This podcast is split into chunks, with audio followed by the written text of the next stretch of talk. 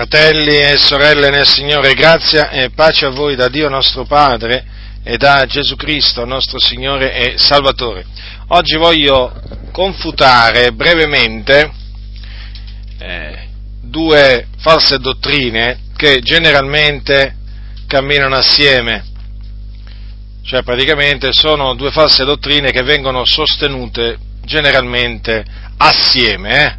Dico generalmente, non sempre, perché ci sono casi in cui magari chi sostiene la prima, la prima falsa dottrina non sostiene la seconda, comunque generalmente vengono sostenute assieme. Sono, queste false dottrine sono la, la, la falsa dottrina chiamata del cosiddetto sonno dell'anima, e la seconda eh, falsa dottrina è quella dell'annichilimento dei malvagi. Sono due false dottrine molto diffuse nell'ambito delle sette, ma non solo nell'ambito delle sette, badate bene, per esempio gli avventisti e i testimoni, i cosiddetti testimoni di Geova sostengono, le sostengono ambedue. Eh, ci sono altre sette simili agli, agli avventisti che, eh, e a testimoni di Geova che sostengono queste due false dottrine. Ma badate bene che anche nell'ambito, nell'ambito evangelico, ehm, eh, diciamo, non è poi così eh, difficile e nemmeno raro ehm, incontrare qualche credente che crede o nell'una o nell'altra. Quindi io voglio confutare, voglio confutare brevemente tutti, tutte, e due queste due, tutte e due queste dottrine false. Allora, per quanto riguarda il sonno dell'anima, il discorso che fanno eh, coloro che sostengono questa falsa dottrina è questo, lo riassumo proprio per sommi capi, che l'uomo è un'anima, ma non ha un'anima immortale all'interno del suo, del suo corpo e loro ci tengono sempre a, a, a, citare il passo della scrittura nel libro della Genesi che dice l'Eterno Dio formò l'uomo dalla polvere della terra, gli soffiò nelle narici un alito vitale e l'uomo divenne un'anima vivente. Ecco, da qui parte tutto il discorso appunto di costoro, per cui dicono, vedete, l'uomo è un'anima, viene chiamato anima dalla Bibbia, quindi non ha un'anima all'interno del corpo. Poi fanno anche presente eh, i sostenitori di questa falsa dottrina che talvolta, talvolta nella, nella, nella, Bibbia e an- non solo nell'Antico Testamento, badate anche nel Nuovo Testamento, le, le persone vengono chiamate anime. Esempio, vi cito, vi cito, un passo per tutti, quello per esempio di Primo Pietro, dove viene detto che mh, dice così in esso, cioè nello spirito, andò anche a predicare agli spiriti ritenuti in carcere, qui sta parlando della predicazione eh, di Gesù fatta dopo, dopo morto agli spiriti ritenuti in carcere, i quali un tempo furono ribelli quando eh, la pazienza di Dio aspettava ai giorni di Noè mentre si preparava l'arca nella quale poche anime, cioè otto, furono salvate tra mezzo all'acqua. Dunque vedete, eh, loro, costoro dicono, vedete, in effetti la Bibbia chiama persone anime. Ora siamo d'accordo su quello che costoro dicono in parte, naturalmente, e non può essere altrimenti. Siamo d'accordo che l'uomo eh, è un'anima vivente, siamo d'accordo che nella Bibbia le persone talvolta vengono chiamate anime vi ho citato solo un passo, ma guardate ce ne sono, ce ne sono molto altri, ma non è, ehm, non è, accettabile, anzi è da rigettare il fatto che l'uomo non ha un'anima all'interno del corpo, perché la Bibbia praticamente sostiene sia che l'uomo è un'anima, e quindi viene chiamato anima, ma sostiene anche che l'uomo ha un'anima immortale all'interno, all'interno del corpo. E difatti l'intero, il nostro essere è composto da tre parti. C'è una parte materiale, c'è una parte eh, spirituale, praticamente c'è una parte che si vede e una parte che non si vede.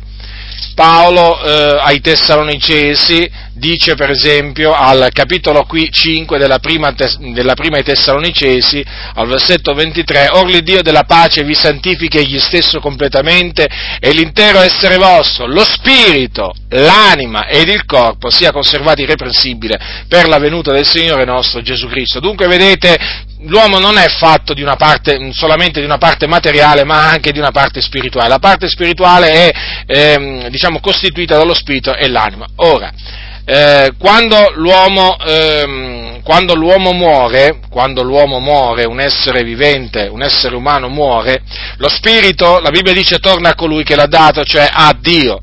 L'anima invece continua a vivere continua a vivere, eh, essendo immortale, la definiamo in questa maniera perché non può essere uccisa, eh, continua a vivere in un, mondo, in un mondo ultraterreno, in un'altra dimensione, ma comunque continua a vivere perché si diparte dal corpo. Ora, che l'anima sia distinta dal corpo, eh, sia qualcosa di distinto dal corpo e che va assolutamente distinto dal corpo umano, è evidente da queste parole di Gesù Cristo, il Figlio di Dio, eh, che disse ai suoi discepoli queste parole. Eh, prendete il capitolo 10 di Matteo, c'è scritto al versetto 28, Gesù disse ai suoi discepoli, non temete coloro che uccidono il corpo, ma non possono uccidere l'anima. Temete piuttosto colui che può far perire l'anima e il corpo nella genna. Ora prestate molta attenzione alle parole di Gesù. Gesù in questo caso stava, eh, diede un comandamento un comandamento ai suoi discepoli, che è quello appunto di non temere chi? Non temere gli uomini, perché chi sono coloro che uccidono il corpo ma non possono uccidere l'anima se non gli uomini? Dunque, gli uomini come potete vedere possono uccidere il nostro corpo ma non possono uccidere l'anima nostra, allora è evidente che il corpo è mortale perché appunto può essere ucciso ma l'anima nostra non è mortale, eh, diciamo come lo è il corpo, infatti non può essere uccisa. Quindi vedete, questa, queste parole di Gesù confermano pienamente che eh, l'uomo ha un'anima, ha un'anima all'interno del suo corpo che è immortale in quanto non può essere uccisa, perché noi questo intendiamo naturalmente, quando diciamo anima immortale, che quando appunto il corpo muore, l'anima appunto non muore, nel senso che non cessa, non cessa di esistere, non cessa di funzionare, in altri termini, continua, continua ad esistere. E dove continua ad esistere? Come vi dicevo prima, eh, continua a, ad esistere in un, in un mondo ultraterreno nell'aldilà, noi si chiama anche generalmente aldilà. Comunque, per quanto riguarda questo eh, luogo dove l'anima va, chiaramente bisogna distinguere tra il luogo dove vanno le anime degli empi, dei peccatori, di coloro che muoiono nei loro peccati e il luogo dove vanno coloro che muoiono in Cristo, in Cristo Gesù. Allora, per quanto riguarda il luogo dove vanno i peccatori, Gesù ha raccontato una storia molto significativa, molto, diciamo, chiara, che lo, lo, mostra chiaramente. È la storia del ricco e del Lazzaro che voi tutti conoscete e che è bene, e che è bene appunto, ehm, diciamo, predicarla, predicarla, non solo meditarla ma anche predicarla. Ora vi voglio leggere quello che, ha, quello che ha detto Gesù, capitolo 16 di Luca. Orve era un uomo, eh, versetto 19, dal versetto 19 in avanti, orve era un uomo ricco, il quale vestiva porpora e bisso, ed ogni giorno godeva splendidamente, vero un pover'uomo chiamato Lazzaro, che giaceva alla porta di lui, pieno d'ulcere, bramoso di sfamarsi con le briciole, che cadevano dalla tavola del ricco, anzi perfino venivano i cani a leccargli le ulceri. Ora avvenne che il povero morì e fu portato dagli angeli nel seno d'Abramo, morì anche il ricco e fu seppellito. E nell'Ades, essendo nei tormenti, alzò gli occhi e vide da lontano Abramo e Lazzaro nel suo seno ed esclamò, Padre Abramo, abbi pietà di me, manda Lazzaro a intingere la punta del dito nell'acqua per rinfrescarmi la lingua, perché sono tormentato in questa fiamma. Ma Abramo disse, figliuolo, ricordati che tu ricevesti i tuoi bene in vita tua e che Lazzaro similmente ricevette i mali. Ma ora qui egli è consolato e tu sei tormentato e oltre a tutto questo fra noi e voi è posta una gran voragine perché quelli che vorrebbero passare di qui a voi non possano né di là si passi da noi. Ed egli disse ti prego dunque, oh padre, che tu lo mandi a casa di mio padre perché ho cinque fratelli affinché attesti loro queste cose onde non abbiano anch'esse a venire in questo luogo di tormento. Abramo disse hanno Mosè i profeti, ascoltino quelli ed egli no, padre Abramo, ma se uno va a loro dai morti si ravvederanno. Ma Abramo rispose, se non ascoltano Mosè i profeti, non si lasceranno persuadere neppure se uno dei morti risuscitasse. Dunque, eh, Gesù in questa in questa storia dunque non è una parabola, raccontò appunto della fine che fecero dopo la morte eh, un, un ricco e un povero. Allora, il povero morì e eh, fu portato dagli angeli nel seno d'Abramo. Il seno d'Abramo, vi voglio ricordare che sotto l'Antico Testamento, o comunque fino alla venuta di Gesù Cristo, era il luogo dove andavano i giusti sotto l'Antico Testamento. Poi, chiaramente, dalla, eh, dalla resurrezione di Cristo in avanti, eh, questo luogo è stato svuotato, usiamo questa espressione, perché i giusti che appunto vi dimoravano sono stati portati eh, in cielo eh, perché questo luogo, questo luogo, chiamato seno d'Abramo eh, si trovava praticamente nel cuore della terra e là andavano i giusti. Adesso invece, eh, dopo la resurrezione di Cristo, appunto, i giusti vanno, vanno ad abitare con il Signore in cielo, in paradiso, al terzo cielo. Allora, eh, mi voglio soffermare appunto sulla fine, eh, sulla fine del, del, ricco. Eh, allora, dice, dice così la scrittura che morì, morì anche il ricco e fu seppellito. Dunque ci fu un seppellimento. Che cosa fu seppellito? Fu seppellito un corpo, un corpo umano in via di decomposizione.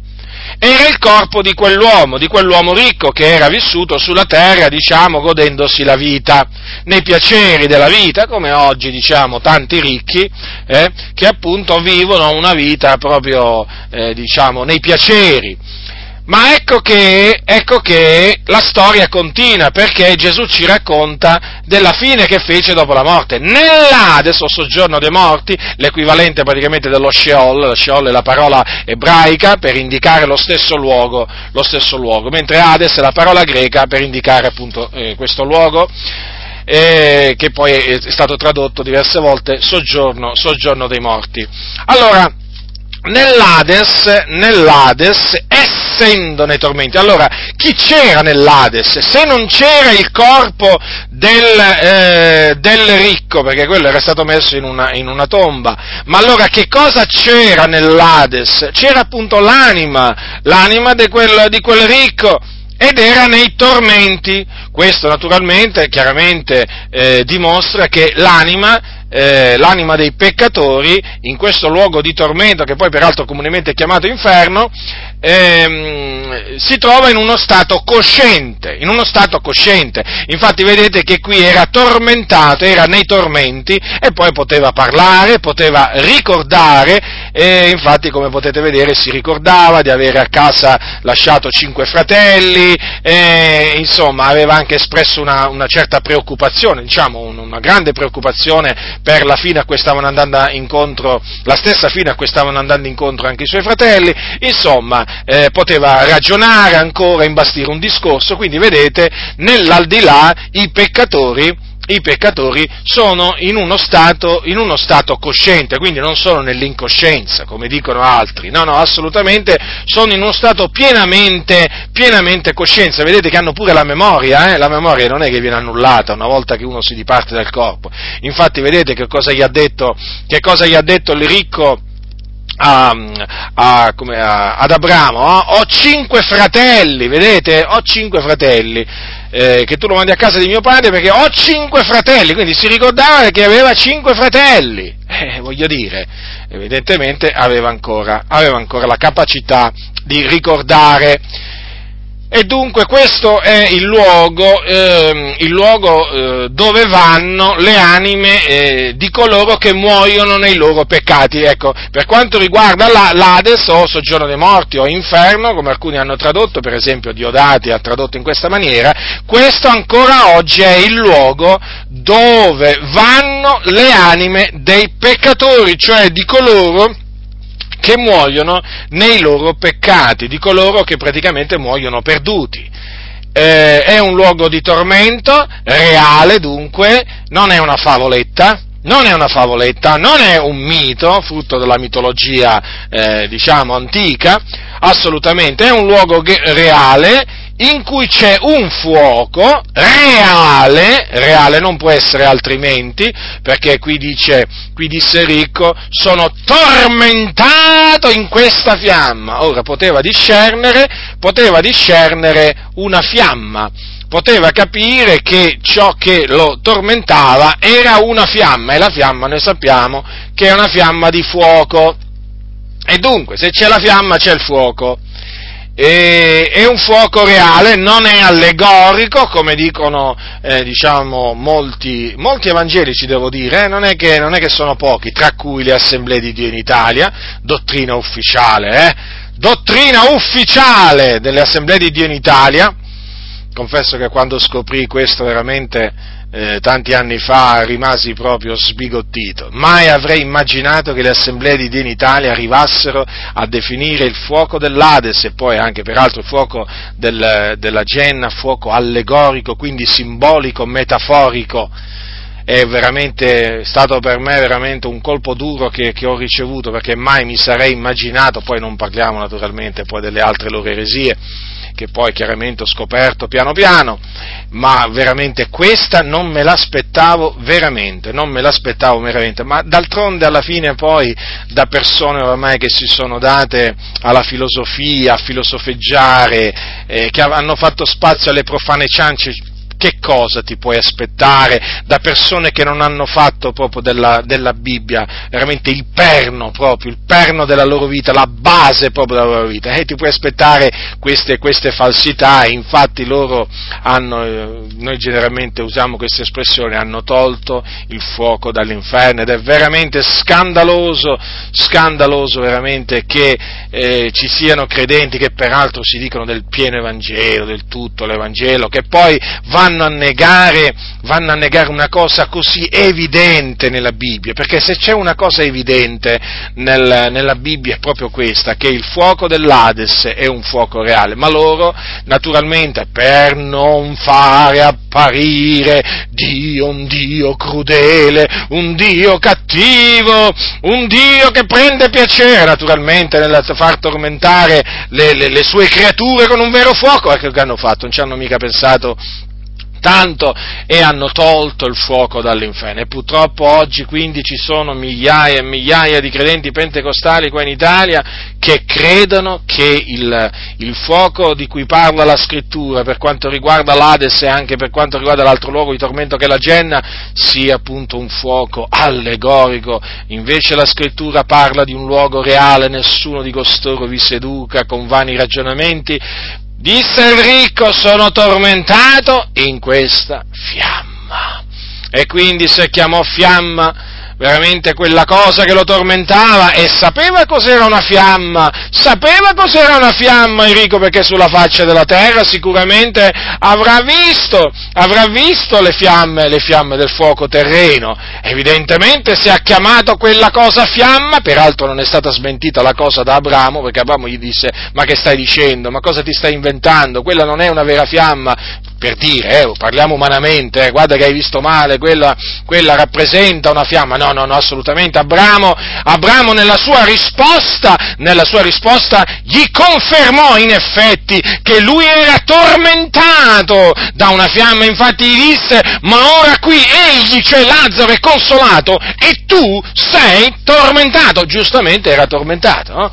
perché sulla terra aveva ricevuto i suoi beni, ma adesso doveva ricevere i suoi mali. Eh, Dio è giusto, eh, rende, rende, rende, naturalmente a ognuno, fa trovare a ognuno il salario della sua condotta. E quindi vedete, Abramo confermò, quello era, era vero fuoco. Quindi ascoltatemi voi che frequentate chiese Adi, smettete di credere alle, alle menzogne di Toppi a tale riguardo, smettete immediatamente, immediatamente e dei vostri pastori a tale riguardo e accettate la parola di Dio così com'è. La Bibbia parla di fiamma, parla di fuoco, è fiamma, è fuoco, reale quindi, nessun simbolismo, eh? Non, non, vi fa, non, vi lasciate ingannare, fratelli, ma io vorrei dire a quei fratelli che prima erano cattolici romani, ma vi siete lasciati ingannare dai, dai preti per tanti anni quando vi dicevano che c'era il purgatorio, no? Voglio dire, siete usciti per la grazia di Dio dalla Chiesa Cattolica Romana. Adesso frequentate la guida evangelica, ma anche lì volete farvi ingannare? Ma anche lì volete farvi ingannare? Eh, con questa storiella del fuoco, del fuoco allegorico? Non fatevi ingannare, fratelli, non fatevi ingannare, prendete la parola di Dio e credete ad essa, accettatela come essa è. Non date retta a questi filosofi, cosiddetti veramente pastori e filosofeggiano sulla parola di Dio, che fanno dire alla parola di Dio quello quello che vogliono loro, per i comodi loro, per i loro interessi, per non spaventare i peccatori. Pensate, Gesù mica si preoccupava di spaventare i peccatori. Guardate un po', raccontò questa storia proprio per avvertire i farisei che si facevano beffe di lui. Eh? E quindi è un vero fuoco. Dunque questo è il luogo di tormento dove vanno i peccatori dopo morti e tra la morte e la resurrezione rimangono in questo luogo di tormento chiamato Hades e eh, poi naturalmente arriverà il giorno del giudizio ma, e vedremo dopo che cosa, che cosa, succederà loro naturalmente, perché nel giorno del giudizio poi i peccatori risorgeranno, risorgeranno lo, anche loro, ma risorgeranno a risurrezione di condanna o di giudizio, quindi per essere condannati. Allora, Dunque questo è il luogo, eh, luogo di tormento, eh, il luogo dove vanno le anime dei peccatori, eh, nell'aldilà, è un luogo reale dunque dove c'è un, un, fuoco, un fuoco reale e dove le anime sono tormentate del continuo e lo saranno appunto fino al giorno del giudizio, cioè fino al giorno in cui eh, ci sarà la resurrezione, eh, la resurrezione dei peccatori. Per quanto riguarda è un luogo tremendo quindi, eh? è un luogo orribile, eh, quindi è evidente, fratelli, superfluo che vi dica che bisogna avvertire i peccatori da questo luogo, eh? perché esiste, eh? non è una favola, eh? lo ribadisco, non è una favola l'inferno, eh? non è una favola, questa storia è reale, reale, quindi bisogna avvertire i peccatori quando li si evangelizza, bisogna, bisogna avvertirli come faceva Gesù, bisogna parlargli eh, della fine che faranno, dopo, immediatamente dopo la morte se non si ravvederanno e non crederanno nell'Evangelo della grazia di Dio, con forza, con chiarezza, senza nessuna paura, perché è giusto che essi siano avvertiti e solo noi li possiamo avvertire perché noi siamo nella verità. E quindi non vi tirate indietro, fratelli, quando evangelizzate i peccatori appunto dall'avvertirli per il loro bene naturalmente da questo luogo di tormento. Questo per quanto riguarda la fine, dopo la, la, la morte eh, dei peccatori. Per quanto riguarda i santi o i giusti, i redenti, chiamati, gli eletti, quando muoiono vanno in cielo, vanno in cielo con il Signore. Se voi prendete il capitolo 6, il capitolo 6 dell'Apocalisse, leggere, leggiamo questo. Questo naturalmente sempre per confermare che eh, l'uomo ha un'anima immortale al, al, suo interno. Allora, se questo vale per i peccatori, naturalmente vale anche per i giusti.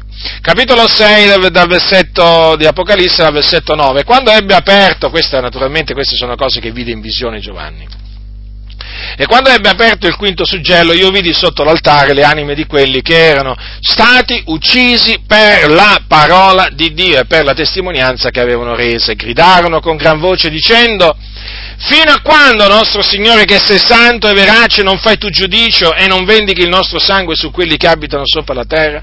E a ciascun d'essi fu data una veste bianca e fu loro detto che si riposassero ancora un po' di tempo finché fosse completo il numero dei loro conservi e dei loro fratelli che hanno ad essere uccisi come loro. Ora, notate che queste persone erano veramente morte. Eh? Infatti dice che Giovanni vide le anime di quelli che erano stati uccisi. Quindi persone erano, erano stati uccisi dei credenti eh, era stato versato del sangue, e, eh, però vedete non avevano smesso di vivere, non avevano smesso di vivere, cioè fisicamente avevano smesso sì di vivere, ma non del tutto. Infatti, vedete, le loro anime furono viste da Giovanni, chiaramente perché il Signore gliele fece vedere, in cielo, in cielo, sotto l'altare, sotto l'altare, in cielo. E dunque, vedete dove vanno dove vanno eh, le anime dei santi vanno in cielo. E che sia, che sia così, che sia così, e quindi presso il trono di Dio, quindi vedono il Signore. Che sia così lo ha, lo, ha, lo ha confermato lo ha confermato l'Apostolo Paolo in più di, una, di un'occasione. Per esempio ai Filippesi Paolo ha detto queste parole. Al capitolo 1, al versetto, dal versetto 23, dice così, io sono stretto dai due lati, ho il desiderio di partire ed essere con Cristo, perché è cosa di gran lunga migliore, ma il mio rimanere nella carne è più necessario per voi. Ora, voglio farvi notare questo. Allora, l'Apostolo Paolo dice che aveva il desiderio di partire ed essere con Cristo. Ora, di partire da dove? Perché se, dice, se usa il verbo partire, vuol dire che praticamente da, da, qualche, po, da, qualche, po, da qualche posto doveva partire. partire dal corpo. Ecco, perché? Perché il corpo non è altro che una tenda, e così è chiamata. Questo, questo nostro corpo è una tenda, in cui appunto c'è una parte che è l'anima, che poi quando muore si diparte e va col Signore. Quindi, vedete, Paolo aveva questo desiderio di partire dal corpo ed essere con Cristo. Quindi lui sapeva che nel momento in cui si sarebbe dipartito dal corpo, sarebbe sopraggiunta la dipartenza, lui si sarebbe trovato in cielo con Cristo, perché Cristo è in cielo. Dove sono io? Qui vi sarà anche il mio servitore, disse un giorno Gesù. Dov'è Gesù adesso? Dov'è Gesù adesso? In cielo. E allora dove vanno i suoi servitori? Dove vanno coloro che lo hanno servito, seguito e servito fino alla fine? Eh? Vanno appunto con lui, quindi in cielo, do, do, dove è lui, no? è cosa appunto di gran lunga migliore. Poi notate, però dice, ma il mio rimanere nella carne è più necessario per voi. Questo mio rimanere nella carne più necessario per voi è evidente cosa significa, che è chiaro che se l'Apostolo Paolo si fosse dipartito non avrebbe la sua dipartenza giovato a niente alla fratellanza, però il suo permanere nella carne chiaramente invece avrebbe, avrebbe giovato e sarebbe stato più necessario per loro, perché avrebbe potuto continuare ad ammaestrarli, esortarli, riprenderli, cosa che invece non avrebbe potuto fare più di persona una volta dipartitosi dal corpo. Vedete dunque come l'Apostolo Paolo con queste parole ha confermato confermato, ha confermato praticamente l'immortalità, l'immortalità dell'anima. Nella seconda epistola eh, di Paolo Apostolo ai Corinzi, anche qui ci sono delle espressioni simili che fanno capire appunto che il dipartirsi dal corpo eh, per, per, i, per, i, credenti significa andare ad abitare col Signore e quindi anche qui è implicito eh, l'immortalità dell'animo, l'esistenza in, questa, in, queste dichiarazioni. È implicita naturalmente eh, l'esistenza di un'anima immortale al, al, all'interno del corpo umano. Noi siamo dunque sempre pieni di fiducia, capitolo 5, seconda Corinzi, dal versetto 6, noi siamo dunque sempre pieni di fiducia e sappiamo che mentre abitiamo nel corpo siamo assenti dal Signore, poiché camminiamo per fede e non per visione ma siamo pieni di fiducia, abbiamo molto più caro di partire dal corpo ed abitare col Signore. Ed è perciò che ci studiamo ad essergli grati, sia che abitiamo nel corpo, sia che ne partiamo. Notate, fratelli del Signore, ancora una volta qui si parla di un abitare nel corpo e di un partire dal corpo.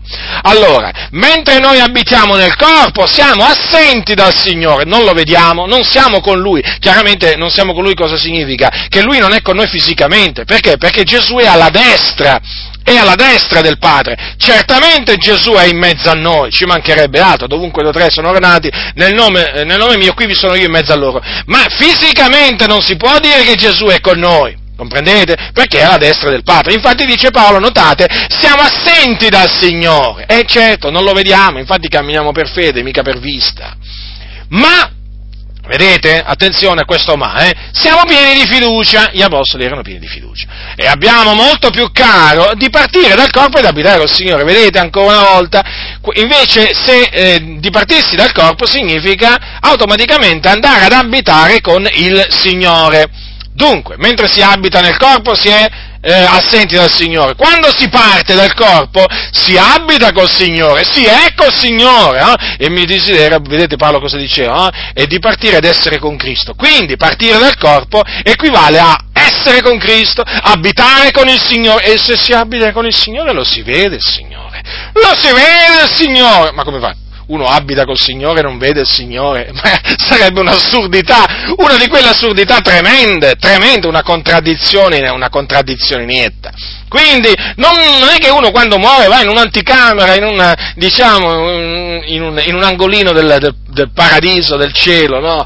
magari viene rinchiuso pure a chiave eh, per, per, evitare che esca, dico questo naturalmente umanamente parlando, no? per non fargli vedere il Signore, perché là deve rimanere, non può vedere il Signore, no, nella maniera più assoluta, no, fratelli, non vi fate ingannare da quelli che dicono appunto che esiste una cameretta anticamera, eh, insomma, poi la girano come vogliono loro, parlano in questa maniera maniera così strana, perché i loro discorsi sono strani, usano un linguaggio tutto strano, eh, si sono fatti tutto un linguaggio strano, mi riferisco naturalmente anche qui a quelli di tutto l'Evangelo delle Adi, che si sono inventati pure la cameretta, l'anticamera là nel cielo, dove vanno i santi, quindi Paolo, Pietro, Abramo, Isacco, Giacobbe, sono tutti là in questa anticamera là, e eh, non vedono il Signore, ma tu guarda un po'. Allora i peccatori, i peccatori all'inferno niente fuoco, niente fuoco, quando mai fuoco allegorico? E invece i santi in cielo niente, Signore, non possono vedere il Signore, no, no. E allora, ma qui veramente, ma qui veramente ci troviamo davanti a persone che prendono piacere veramente ad annullare la parola del Signore.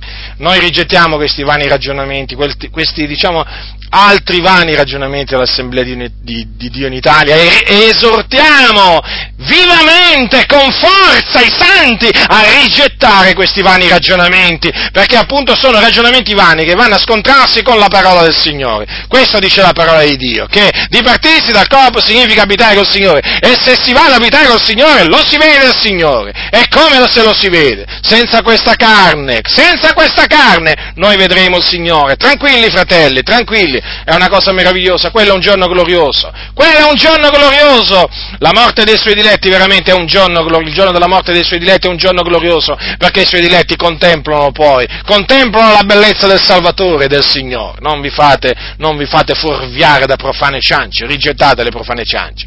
Ecco perché appunto gli apostoli avevano questo desiderio, perché sapevano che di partirsi dal corpo, eh, diciamo, avrebbe equivalso ad abitare col Signore. E noi, fratelli, non abbiamo anche noi lo stesso desiderio. Perché abbiamo questo desiderio? Perché sappiamo, sappiamo che appunto una volta che ci si diparte dal corpo si va ad abitare col Signore. Vedete dunque queste affermazioni, queste affermazioni confermano, confermano dunque che con la morte non finisce, non finisce tutto, e finisce solamente la vita terrena, la vita fisica però continua, continua un'altra, un'altra vita peggiore per i peccatori, molto peggiore, assai molto peggiore, eh?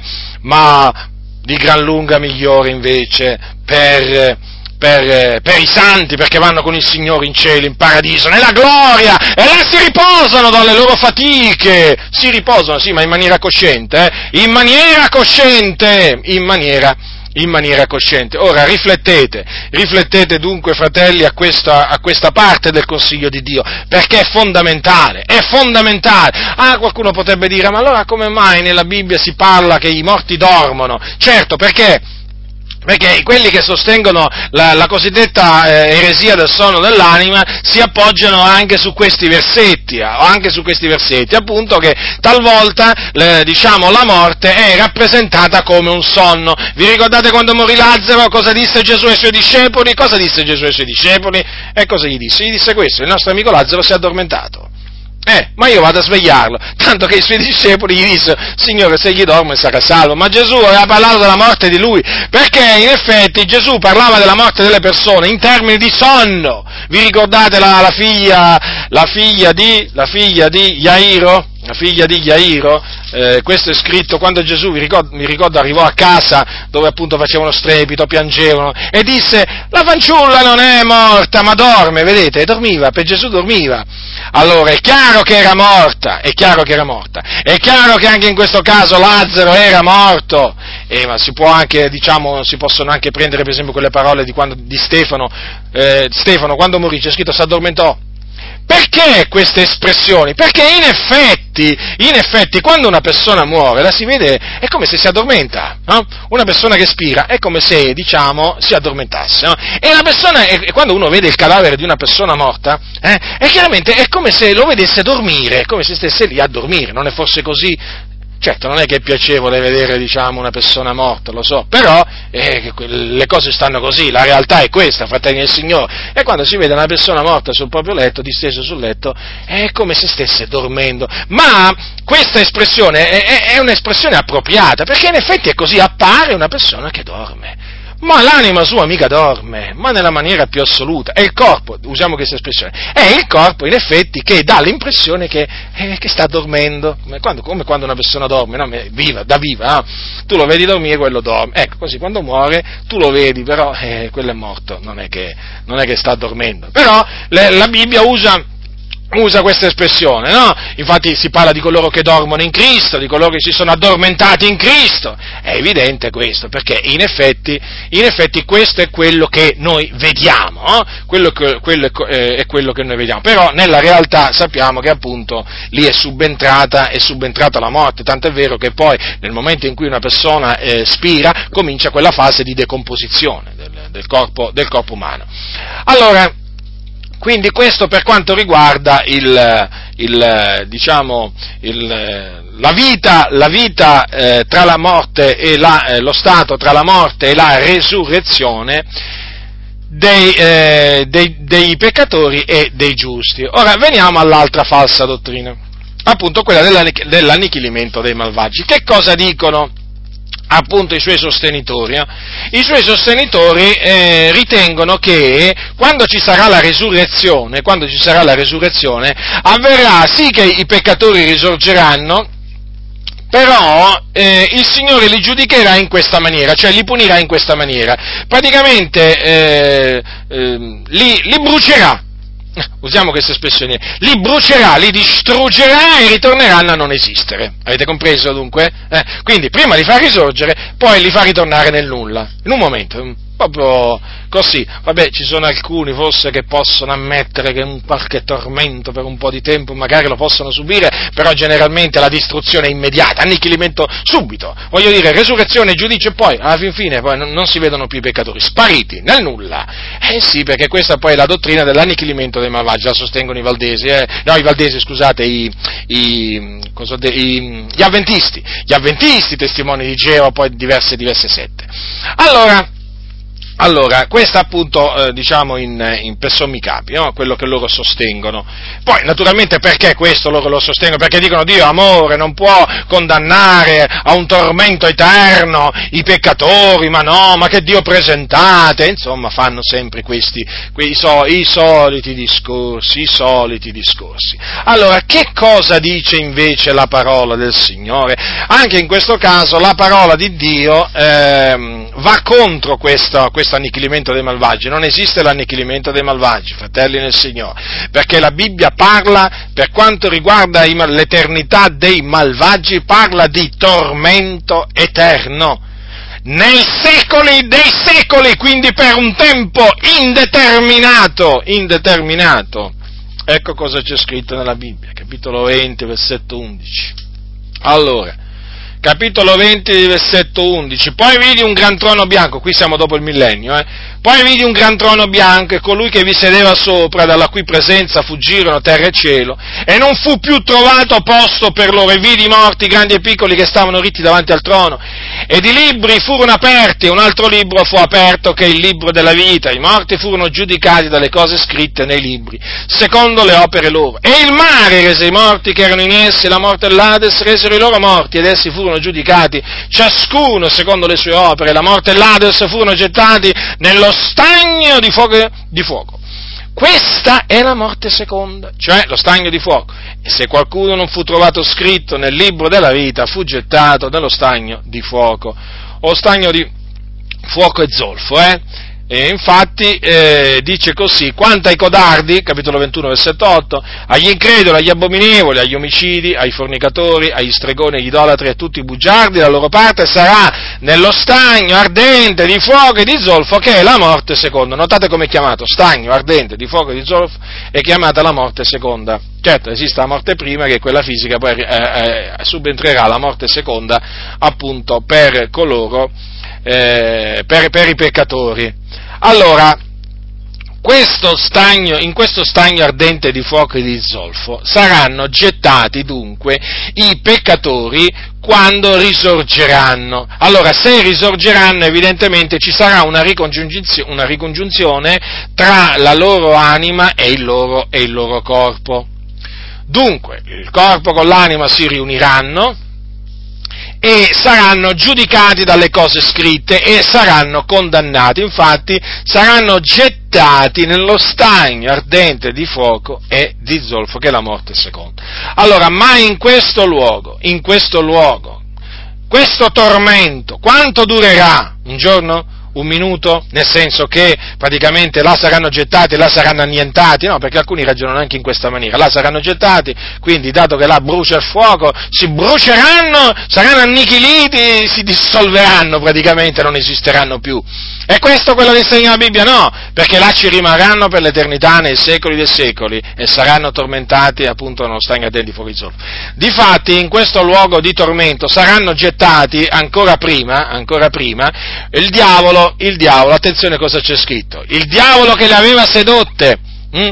le nazioni, fu gettato nello stagno di fuoco e di zolfo dove sono anche la bestia e il falso profeta. Sì, perché la bestia e il falso profeta saranno gettati nello stagno ardente di fuoco e di zolfo, vivi, vivi quando Gesù ritornerà, quando Gesù ritornerà. Infatti dice ambedue furono gettati vivi nello stagno ardente di fuoco e di zolfo. Considerate voi quindi, questi ci sono stati gettati prima, eh, al ritorno di Gesù Cristo questo. Poi, dopo i mille anni, il diavolo, il diavolo sarà gettato pure lui nello stagno ardente di fuoco e di zolfo. Cosa c'è scritto a riguardo della bestia? Del falso profeta e del diavolo saranno tormentati giorno e notte nei secoli dei secoli. Ora vi voglio ricordare che non solo il diavolo sarà tormentato giorno e notte, ma anche la bestia e il falso profeta. Eh, allora? Vedete dunque, sia l'anticristo, sia l'anticristo che deve venire e anche appunto il falso profeta che poi praticamente farà i prodigi, no? farà i pro- segni, prodigi in sua presenza, comunque saranno diciamo un'accoppiata, un'accoppiata dia- dia- diabolica no? che il Signore ha stabilito che, devono, che deve venire prima della venuta, prima della venuta di, ehm, di, Gesù Cristo. Ora, costoro sono esseri umani, eh? quando si parla della bestia e del, e del falso profeta, guardate che la scrittura scrittura parla di due esseri umani. Allora, cosa c'è scritto a loro, a loro riguardo? Che saranno, che saranno, tormentati, allora, per quanto riguarda, allora, eh, per quanto riguarda appunto questi due personaggi, per, per diciamo, addentrarvi bene nella loro opera, eh, prestabilita da Dio naturalmente, eh, quantunque sarà un'opera malvagia di seduzione e così via, eh, vi rimando al capitolo 13 dell'Apocalisse. No? Allora, eh, che cosa succederà? Perché noi adesso concentriamoci appunto sulla bestia e falso profeta. Saranno tormentati giorno e notte, nei secoli e secoli. Vedete dunque che il tormento in quel luogo sarà eterno. E d'altronde, poco prima, poco prima, al capitolo 14, ascoltate cosa c'è scritto. Questo è un avvertimento che eh, darà a suo tempo poi un angelo del Signore. E, eh, capitolo 14 dell'Apocalisse dal versetto, dal versetto 9. E un altro, un terzo angelo, tenne dietro a quelli dicendo con gran voce, se qualcuno adora la bestia e la sua immagine e ne prende il marchio sulla fronte o sulla mano, beverà anch'egli del vino dell'ira di Dio, mesciuto puro nel calice della sua ira. E sarà tormentato con fuoco e zolfo nel cospetto dei santi angeli e nel cospetto dell'agnello.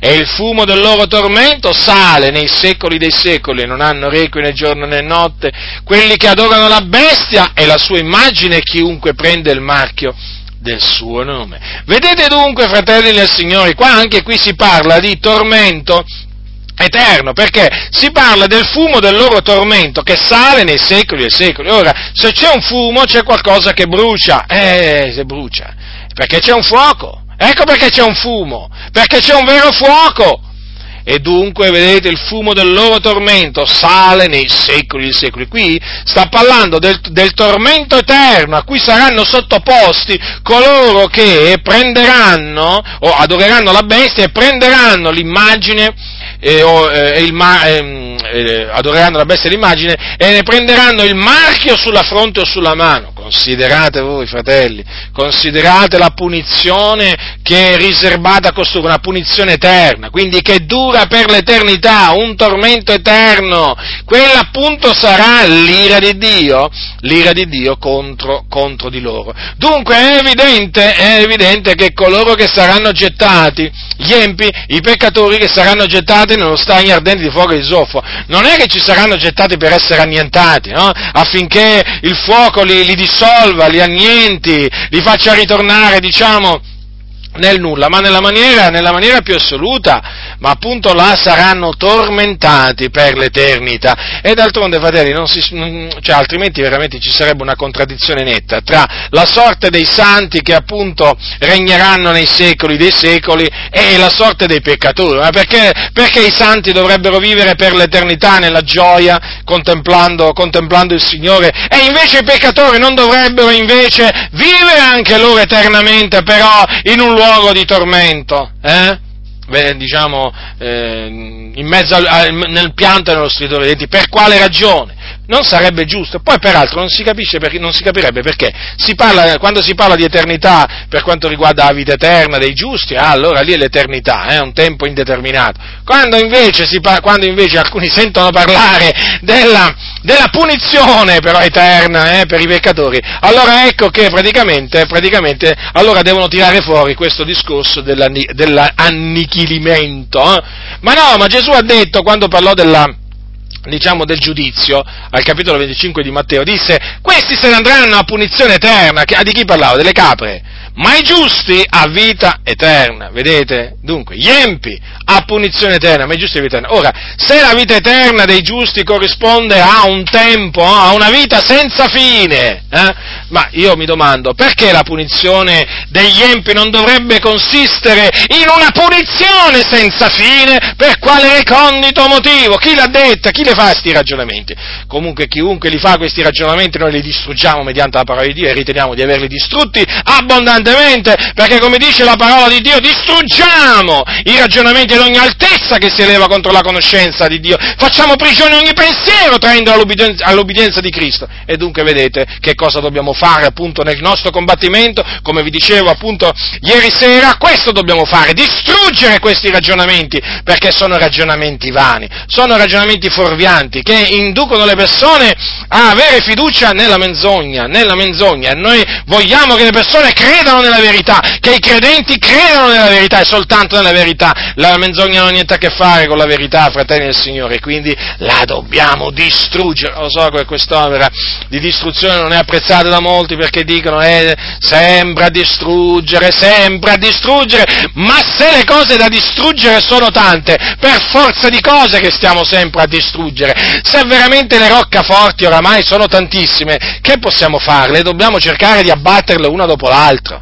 Eh, voglio dire, in una guerra, la guerra è guerra, eh. Se tu arrivi in un posto e vedi tante roccaforti da buttare giù e il comandante gli dice tirale giù tutte quante, tu che fai? Ne tiri giù solamente alcune. Qui veramente siamo di fronte a tante roccaforti, eh? a tante fortezze di menzogna e le dobbiamo buttare giù, le dobbiamo distruggere con l'aiuto di Dio, una dopo l'altra. Siamo, siamo a buon punto, ringraziamo il Signore, ce ne sono altre, ma comunque ringraziamo il Signore che siamo a buon punto, siamo diciamo siamo per la grazia del Signore veramente arrivati a un buon punto, noi siamo grati a Dio per tutte queste fortezze che ci ha dato veramente la grazia di distruggere, il Dio veramente è grande, il nostro Dio è veramente grande, il Signore è fedele, sapete talvolta veramente passano dei periodi nella vita in cui uno veramente non capisce pressoché niente, cioè voglio dire non capisce perché il Signore non interviene, perché il Signore non si desta dal suo trono, non risponde alle le preghiere dei santi, vedete, talvolta, talvolta, sapete, si rimane un po' perplessi, perplessi davanti a queste cose, però vi posso assicurare che poi quando arriva il momento opportuno, il Signore fa capire, il Signore fa capire perché è intervenuto solo in quel momento, perché il Signore ha i suoi tempi, sapete, il Signore, il Signore non è che agisce come un uomo, il Signore non ragiona come un uomo, il Signore ha dei piani nella mente, ha, ha fatto dei disegni che noi chiaramente non, non, non conosciamo conosciamo, però poi il Signore a suo tempo dà vita, eh, a suo tempo il Signore dà vita all'opera sua, manifesta i suoi disegni, manifesta i suoi piani e allora naturalmente poi si apprezzano i piani del Signore quando veramente il Signore li fa conoscere. E sapete, tante volte passano dei periodi veramente di buio, di buio pesto, di tenebre fitte e uno dice ma possibile mai che qui veramente sembra che un raggio di luce non arrivi? Ma è possibile mai? Però poi il Signore a suo tempo il Signore si risveglia, non che il Signore dorma, eh, perché questa è un'espressione appunto usata nella Bibbia per fare capire che poi il Signore si desta, il Signore si desta e fa comprendere che lui non dormiva, ma lui era vigile, lui, lui vigilava, lui osservava tutto e tutti. Poi ah, ci sono quelli che rimangono scandalizzati, poi ci sono quelli che rimangono meravigliati, no? pensano chissà quale trama occulta, a quale regia occulta dietro tutto questo, pensano veramente al complotto, ecco, pensano al complotto diabolico naturalmente, perché chiaramente per loro dietro tutto questo c'è il diavolo e chi, e, e, chi, e chi, ci potrebbe essere dietro tutto questo secondo questa gente insensata? Voglio dire, ma avete mai visto il diavolo andare contro il diavolo? Eh? Satana, Satana cacciare Satana? Ecco, per queste persone Satana è come se cacciasse Satana. Avete mai visto Satana confutare Satana? Eh? Io non l'ho mai visto, ma sembra che queste persone vedano anche Satana non solo cacciare Satana, ma anche confutare Satana. Considerate voi un po', no? Satana praticamente è come se stesse aiutando a confutare le menzogne che ha creato. ma che veramente hanno anche, credo, credo hanno, abbiano, si sono fatti anche veramente un, un, diavolo veramente su loro misura, veramente, proprio che non ha niente a che fare col diavolo della Bibbia. Il diavolo non, non aiuta non aiuta a confutare, ve lo posso assicurare, il diavolo non aiuta a confutare le, le menzogne, eh? no, no, no, perché? Perché le menzogne sono opere del diavolo, no? voglio dire, lui è, è bugiardo e parte della menzogna, allora chi è che invece spinge a confutare le menzogne? È il Signore è il Signore che ama, Signore Dio ama la verità, ama la verità e vuole che le menzogne, le menzogne siano, siano, distrutte. Allora, quando qualcuno ci dice, ma sempre a distruggere state, beh, non è che stiamo sempre a distruggere, noi edifichiamo pure, eh? perché chiaramente prima ci tocca, però, prima ci tocca distruggere e poi edificare. No? Se volete edificare una casa, non mi pare che uno vada, non mi pare che voi andiate a costruire su quello che vi capita lì di vedere, no? E chiaramente prima bisogna gettare le fondamenta e per gettare le fondamenta bisogna fare piazza pulita di diversa roba, no? Voglio dire, bisogna eliminare, distruggere delle cose, no? Perché se no dove la costruisci la casa? Su che cosa la costruisci la casa, voglio dire? E qui in effetti sta succedendo la stessa cosa. Per poter edificare noi siamo costretti a distruggere. E che cosa distruggiamo?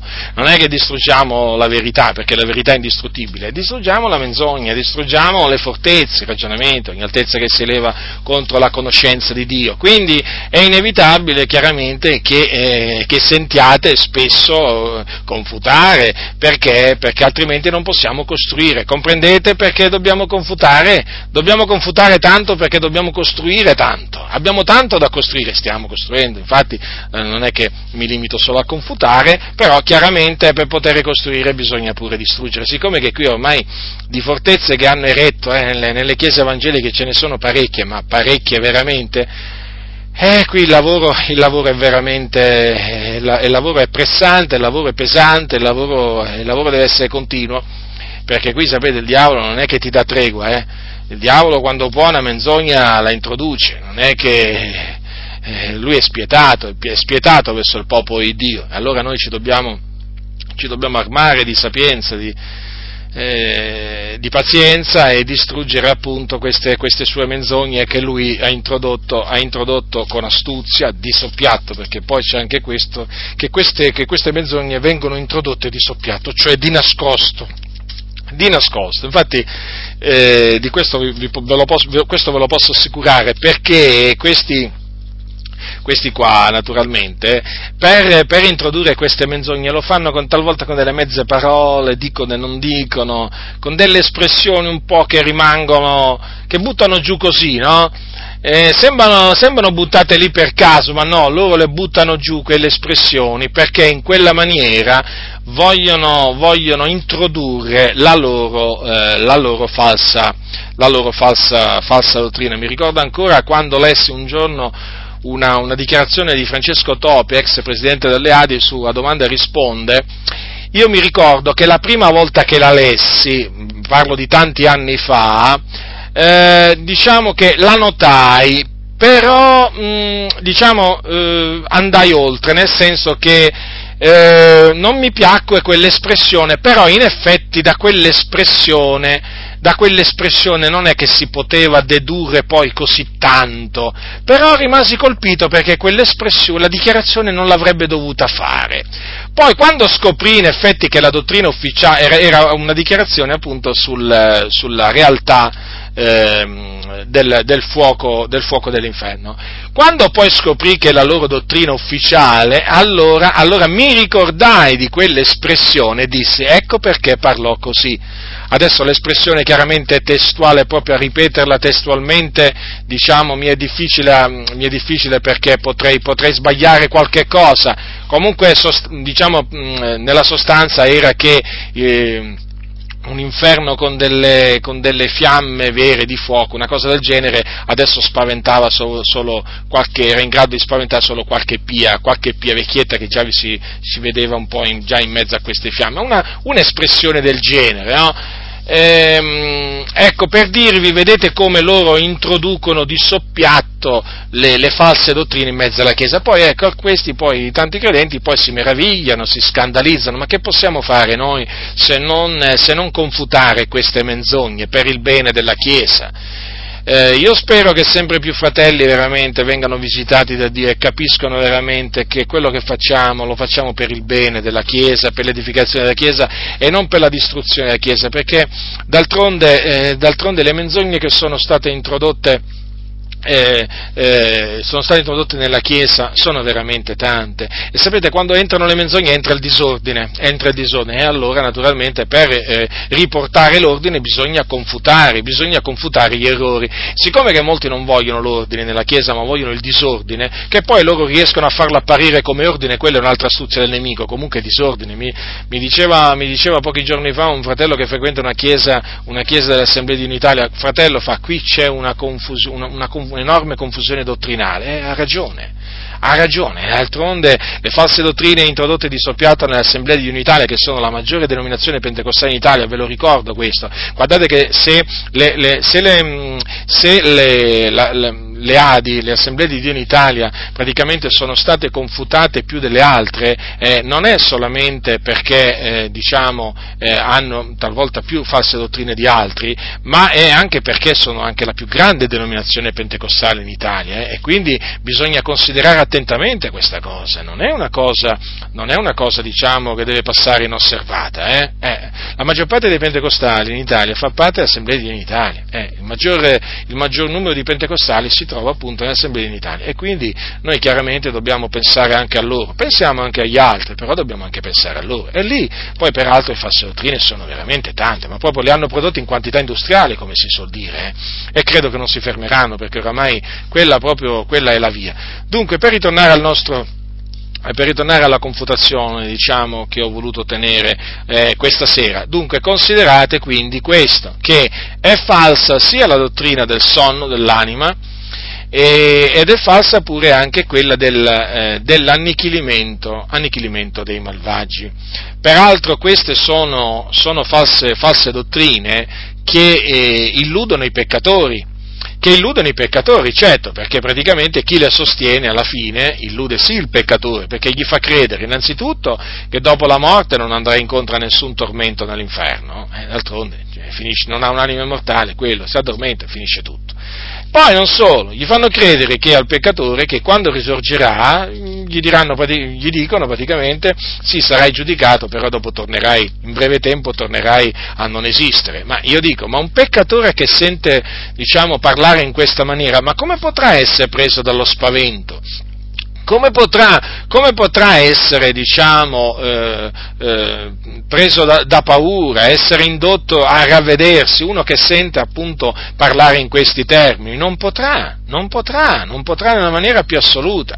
E dunque, vedete, il nemico è riuscito con la sua, con la sua astuzia a introdurre, eh, diciamo, anche nella Chiesa, eh, badate bene, anche nella Chiesa, in certi, diciamo, in certi gruppi, eh, anche queste, queste, due false, queste, due false, dottrine che naturalmente vanno, vanno, ad illudere molte persone, vanno ad illudere molte persone, perché la Bibbia invece eh, dice tutt'altra cosa, dice che l'uomo ha un'anima, ha un'anima immortale, se, se muore nei suoi peccati va all'inferno, nel tormento, se invece eh, è salvato va in cielo con il Signore, subito e, e, poi e poi alla resurrezione per quanto riguarda i peccatori, dice la Bibbia una cosa altrettanto chiara, che essi risorgeranno in risurrezione di condanna o di giudicio e ci sarà la ricongiunzione del corpo e l'anima, e però saranno gettati in un altro luogo di tormento, che è lo stagno ardente di fuoco di zolfo, che è la morte seconda, dove saranno tormentati nei secoli dei secoli. Là saranno, ci saranno pure la bestia, il falso profeta e il diavolo. E questo tormento durerà per l'eternità. Ora qualcuno potrebbe dire, ma Dio allora è un Dio cattivo, allora Dio è un Dio crudele. No, fratelli, Dio non è né cattivo né crudele, Dio è un Dio giusto. E eh, la sua giustizia nella Bibbia noi la vediamo, la vediamo dappertutto, la sua giustizia è eccelsa E il giusto giudice è chiamato Dio, sapete? E un giusto giudice fa trovare a ognuno il salario della sua condotta. Ed è giusto, ed è giusto che i peccatori facciano questa fine. Dio l'ha stabilito, non è che l'abbiamo stabilito noi, perché qualcuno potrebbe dire, eh, ma siete voi che lo dite, no? Non siamo noi che lo diciamo, ma lo dice la parola di Dio che è verità. Quindi assolutamente tutto ciò non è non è segno di crudeltà da parte di Dio, no, il Signore è buono, il Signore è lento all'ira, eh, di grande benignità, la sua misericordia è grande, Dio, il Dio nostro è un Dio misericordioso, ma è anche un giusto giudice. E cosa fa un giusto giudice? Giudica con giustizia. E dunque il Dio ha stabilito appunto di, ehm, di, far, eh, di far penare i peccatori con la loro anima tra la morte e la risurrezione, quindi di, di farli cadere in un tormento reale, come anche eh, di, farli, eh, di, farli, tormentare per l'eternità una volta che sono risuscitati. Questo è quello che Dio ha stabilito e noi ci limitiamo a dire quello che Dio ha stabilito. Non piace, beh, il problema naturalmente è di coloro che dicono non mi piace questo, ma noi naturalmente... Eh, dobbiamo fare presente quello che dice Dio, a noi non, non, ci interessa proprio niente se quello che diciamo piace o non piace, l'importante è che quello che diciamo è quello che dice Dio. Poi eh, se, qualcuno, se qualcuno accetta, bene, se qualcuno non accetta, voglio dire, continuiamo, continuiamo, a predicare la stessa cosa, non cambia assolutamente niente perché la parola di Dio è vivente e permanente, queste sono parole veraci, veraci e fedeli e sono la verità e quindi noi non possiamo fare nulla contro la verità. Quelli che pensano di poter fare qualcosa contro la verità si stanno illudendo stanno illudendo i loro, i loro seguaci. Dunque è importante, è importante, rimanere attaccati anche a questa parte del Consiglio di Dio per eh, diciamo, per, per, rimanere attaccati alla verità, fratelli, perché poi alla fine noi, il nostro desiderio è rimanere attaccati, attaccati alla verità, rimanere nella verità e dunque vi esorto a rigettare, a rigettare sia il cosiddetto sonno dell'anima che anche l'annichilimento dei malvagi. Se incontrate qualcuno che poi sia un avventista, che poi sia, che poi sia un testimone di Geo o anche un evangelico, se incontrate qualcuno che sostiene tutte e due queste false dottrine o anche una sola, confutatelo, sapete come confutarlo, certamente ci sono anche altri passi eh, che si possono prendere diciamo, per confutare ambedue queste false dottrine, io ne ho presi solo alcuni, comunque confutatelo e non abbiate paura di farlo perché voi siete nella verità e loro sono nell'errore. Su questo, fratelli, non dovete avere il minimo dubbio, siate franchi, siate chiari, si spaventeranno, non importa, voi dite loro la verità. La grazia del Signore nostro Gesù Cristo sia con tutti coloro che lo amano con purità incorrotta.